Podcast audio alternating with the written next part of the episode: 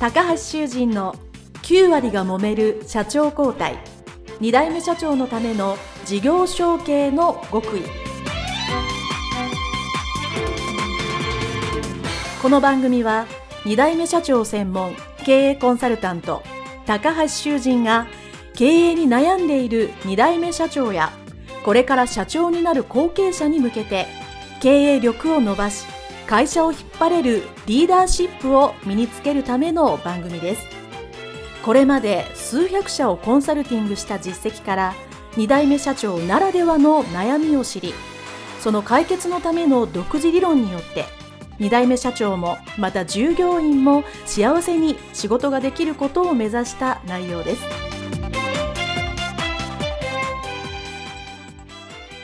皆さんこんにちは。事業承継コンサルタントの高橋修人です。本日は双葉鶏卵株式会社代表取締役平子健二様のインタビュー後半でございます。平子社長よろしくお願いいたします。よろしくお願いします。インタビュー前半ではですね、後継者時代のお話をしていただきまして、多分後継者の方はですね、ものすごい共感ポイントがいっぱいあっただろうなと思います。まあそういうね、あの後継者時代大変ご苦労されたと思うんですけど、えまあ、それで、まあ、今回はいよいよ社長になってからのお話ということなんで、どうぞよろしくお願いいたします。よろしくお願いします。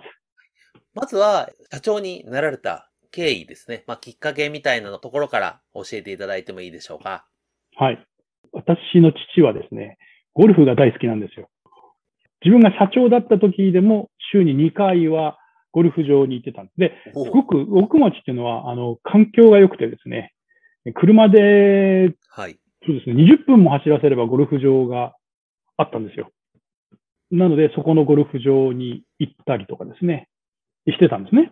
で、はい、65になるちょっと前ぐらいにですね、突然ですね、俺は65になったら引退すると。引退宣言を突然しまして。あ、なるほど。はい。お父様が。なんか突然ってびっくりじゃないですか。やっぱりゴルフやりたいので、自分がその体力のあるうちに、次の代に渡して、はい。俺はゴルフやるんだと。ゴルフやるんだと。ゴルフやるんだと。それが俺の夢だったということで、65になってすっぱり辞めることになってですね、突然社長交代という時期がやってまいりました。なるほど。もう65歳で引退だから、じゃあ次は、まあやれと。社長っていうか、まあ息子やれよっていうのは、どれぐらい前に言われたんですか？半年あったかどうか。半年あったかどうか。あ、はい。まあまあ、急な感じですね。うん。あの、それまでは確かにこう、なんか匂わせたものはあったんですけど、ただ本気かどうかわかんないじゃないですか。はい、やりたいと思ってんだよな、ぐらいの話。はいはいはい。で、匂わせてるけど、ね、本当かいなって。うん、わかんないじゃないですか。ちゃんとそういうふうな、こういう段取りで、事業承継するからとか、そういうのがあるわけじゃなくて、あの、夜と特にそんな話をするわけですよ。うんうんうん。お正月とかね。はい、はい、うん。受け取る方は、またまたそんなこと言って、みたいな。そうですよね。あまた言ってるわぐらいな感じですよね。そんな感じです。実際そう言って引退しない社長もいっぱいいますからね。まあ、そう、そう、そう、そう。真に受けませんよね。事業承継した人はみんなわかると思いますけど、言ってるけど、そんな、無理無理無理、そんな引退するわけないと65歳で。元気だし。そう。思うじゃないですか。わかります。お父様はですね、いや、本当に引退されたということで、はいね、じゃあ、まあ、いわゆる急にに近いですよね。はい、3ヶ月か半年かで。はい。じゃあ、次から社長っていうことになって、で、いざ社長になられて、なんか、よし、やってやろうっていうやる気の方が高かったのか、それとも、いや、どうしようっていうこう不安の方が大きかったのか、どっちでしたか ?38 でしたので、不安というよりは、やっぱりがむしゃらにやるっきゃないんじゃないみたいな感じだったんですね。やるしかない。なるほど。もう少しこう、年いってたら、もう少し若いか、してたらちょっと確かに不安はあるかもしれないですけど、今思うとですよ。その当時、不安をそのやる気に変えてたんじゃないかなと思って。自分の中でやる気を起こすことで不安を解消していたっていうところがすごくあると思います。そうですね。で、こう、不安を自分で感じないために、たくさん仕事するっていうあ、そうです、時期がありましたね。僕もありました。そうです。もう会社にすごく長くいることが大事みたいな感じで、長くいて、朝早くから夜遅くまで、うちの父にお前何やってんだって言われるぐらいまではいましたね。考えてみたら。でそれぐらいやらないと、うん。修二さんおっしゃったように、不安を感じてしまうんですよ。うんどうしていいかわかんないじゃないですか。うん。そうですね。わかります。なので、とにかく会社に長くいて、うん。できることをやるしかないなっていうう。んまだその社員教育とかね、はい。その人にこう助けてもらうとか、うん。そこまでは全然こう思いが至らないんですよ。うんなんか自分一人でやってるような、はい。俺がやんなきゃなんないみたいな。じゃあ、その社長になられて、まあもちろん一生懸命もうそれこそ働かれたと思うんですけど、まあはい特に前半でおっしゃられた通り、ただやっぱり会社として、まあもっとこういう風な方がいいんじゃないかっていうのは常にやっぱり思ってらっしゃったと思うんですけど、まあうんご自身がまあはい社長になられて、じゃあ、まあ会社のためにこれは絶対こういう風にやった方がいいとか、変えた方がいいっていうことを思ってたと思うんですけど、それってどんなことをやられましたか？一番は経理業務のコンピューター導入ですね。そそれまでは全部手書きだった。伝票も手書きなら請求書も手書き。社長になるまで13年ぐらいやったのにずっと手書きだったんですね。手書きだったんですよ。シンプルにすごいです。あなるほど。それはコンピューター化した方がいいですよね。うん。専務の時代からね、ちょっとずつ導入はしてたんですけど、月末のなると、何しろ件数が100件とかあったらば、100件分の請求書出さなきゃならないんで、はい。それが結構大変。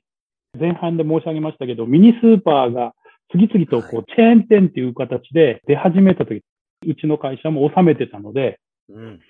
そうすると、やっぱりどんどんどんどん街の青果店とかが、セルフのお店にどんどんこう変わっていった時期だったんですよ。うん、うん。はい。うん。なので、やっぱり請求業務っていうのも結構大変で、月末になると、まあそういう事務員さんが大変なんですよ、見てると。だったらば、やっぱり日々日々伝票をちゃんと打ち込んどけば、月末になったらば、毎日は大変ですけど、日々日々入れていかなきゃならないから、それまでは、まあ要は伝票を書いて、閉じとけば、日々日々はですよ、楽なんですね。伝票だけ上げてしまえばね。コンピューターとパソコンを導入すると、それをいちいちこう伝票で売っていかなきゃならないんですよね。うん。まずは。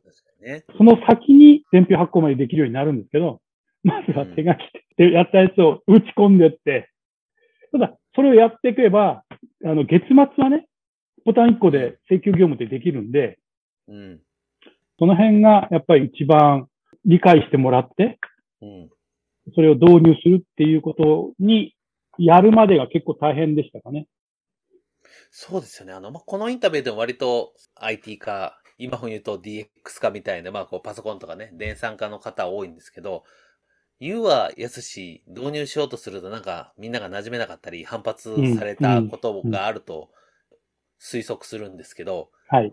それを平子社長としては定着させるのに、こういう風なのがなんか結局うまくいったのかなっていうなんかこうポイントみたいなのありますか？やっぱりこれは、なんでしょうね。経験してもらうしかないでしょうよね。その中で一番思ったのは、はい。あの、いくら効率化できたとしても、うん。今自分のやってる方が楽なんですよね。変えるより。やってる方々は。うん、そうですね。変える、新しいものを学んで、いくらこう楽になるからって言っても、効率化されるからって言っても、今の自分のやり方を変えていくっていうのが、そっちの方が結構大変。それまではパソコンなんか使ったことない事務員さんに、パソコンの使い方を教えて、今も勤めてくれてますけど、その女性の方。ああ、そうですか。はい。父の代からもうずっと、だから、勤続ね、それこそ45年ぐらいなんですよ。すごくないですか長い。だけど、その女性がやっぱりやってくれたっていうことが一番大きかったですよね。その方が、いや、ノーって言われたら、もう私がやるしかなかったので、うん、うん。非常にありがたかったですよね。うん。やっぱその女性の方にこうね、一から多分平子社長が教えて、はいまあ。こうサポートしながら、最終的にはね、全部お任せされたと思うんですけど、ちょっとずつ最初は導入されたっていうのが、もういきなりやっとけようではなく、そまあそういうのがうまくいったポイントの一つうんだろうということですうね。。そうですね。やっぱり、先ほど言いましたけど、やっぱり、どんな非効率なことでも、これは学んだことですけど、自分のやってた方が楽だっていうことですよね。うん。新しいのをやるより。はい。だからそこのところを、そこを分かった上でどうこうお願いしてはい。やっていただくかっていうことを、そこのところはやっぱ我慢して取り組んでいかなきゃならないだろうなって、そこのところ履き違えてね、効率化できるんだったら、ぜひこう、やるべきだ的なところをやっちゃうと、こううまく回らないだろうなっていうふうに思いましたね。なるほど、素晴らしい。あと、社長になられて、まあ、要は人間ってこう、立場にならないと気づかなかったりわからないことがあると思うんですけど、後継者時代がまあ長かったとはいえ、こう、社長になって初めて気がついた、社内のことだったり、もしくはその、気持ち的な、あ、社長ってこういう見方とか、こういう思いなんだっていうのを、社長になってみて分かったことって何かありますか？一番大きいのは、はい。まあうん、勤めてる時には、最小の努力で最大の成果を求めたような気がするんですよ。おー、はい、はい。なるべく努力あそうそうですね。うん。最小の努力で最大の効果。でうんも、経営者になると逆だなって思うんですよ。お最大の努力をしても、ちっちゃな成果しか出ない。例えば、人材育成にしてもそうじゃないですか。あ、まあ、確かに。すごい時間をかけたってす、ね。例えば10年一緒に会社を社員としてやってても、やっぱり、ほんのちょっとずつしかこう変化してくださらないですよね。うん、うん。だから、一生懸命、まあ、最大の努力をして、努力量に応じて、結果は、ビビたるもんだなっていうのがうん、経営者によってそこの視点が一番大きいですね。なのでうん、努力をこう、やり続ける。はい、はい。その、やり続けるための自分の戒めにしてますね。うん、うん。最大限の努力で最小のその成果っていうのが自分に言い聞かせてることですよね。そうですよね。あの、まあ、それこそ今ね、同じ経営塾で学んだ中の、うん教えの中にね、その、成功するまで頑張り続けるっていうのがあって、日々のね、はい。努力は自分がどんなに頑張ってもちっちゃなんだけど、でもそれを積み重ねたらいつか大きくなるけど、その途中でやめてしまったら、もう全部がおっしゃる通りこうなくなってしまうので、うん、ですよあね。の、まあ、最大の努力で、まあ、最初の効果は、今はそうかもしれないですけど、後でね、大きな効果になるんじゃないかなと、うん、今、ふと一緒に習ったフレーズを思い出してしまいました。うん。その通りですね。そこが一番多分違うと思いますね。どうしてもね、働いてると短期的に頑張ってすぐ成果が出せたり見えたりするっていうことがありますけど、確かにね、経営者になるとそういうことはあるけど、そういうこともなかなかなかったりっていうう、んわかりますね。時間軸が長い気がします。そうですね。まあ、そんなことも教えていただきましたね。もう一つは、経営者は残業つかないからって言われましたから、いくら働いても労働基準監督署に文句言われないって。そうですね。はい。楽だなと思いましたけど、でもまあ、それはそうするかどうかは別にしても、うんそのぐらいのこう気構え、心構えがないと、経営者ってできないよねって自分の労働力と、例えば賃金と、測りにかけて、その人金が多いから一生懸命働く、賃金が少ないから、ちょっとしか働かないっていうような考えでは、経営者はできないだろうなっていうふうには、今は思います。なるほど。はい。ありがとうございます。あと、まあ、小さなことでもいいんですけど、そまあ、そのさっきの社内の、まあ、電算かパソコンか、もちろん大きなことだと思うんですけど、もう少し小さいことで、あ、なんか、こう、こういうのちょっとやったらうまくいったな、みたいな例はありますか？先ほど言いましたけれども、大きな努力っていうのはやっぱり続けないといけないじゃないですか。社長通信って言って、毎はい月社員さんのお給料に、その今自分が思ってることを書いてるんですよ。ちょうど、えっと、8月号で171号ですから、結構書いてますねまあ14年間、毎月毎月 B41 枚の紙に自分の思うことを書いてますね。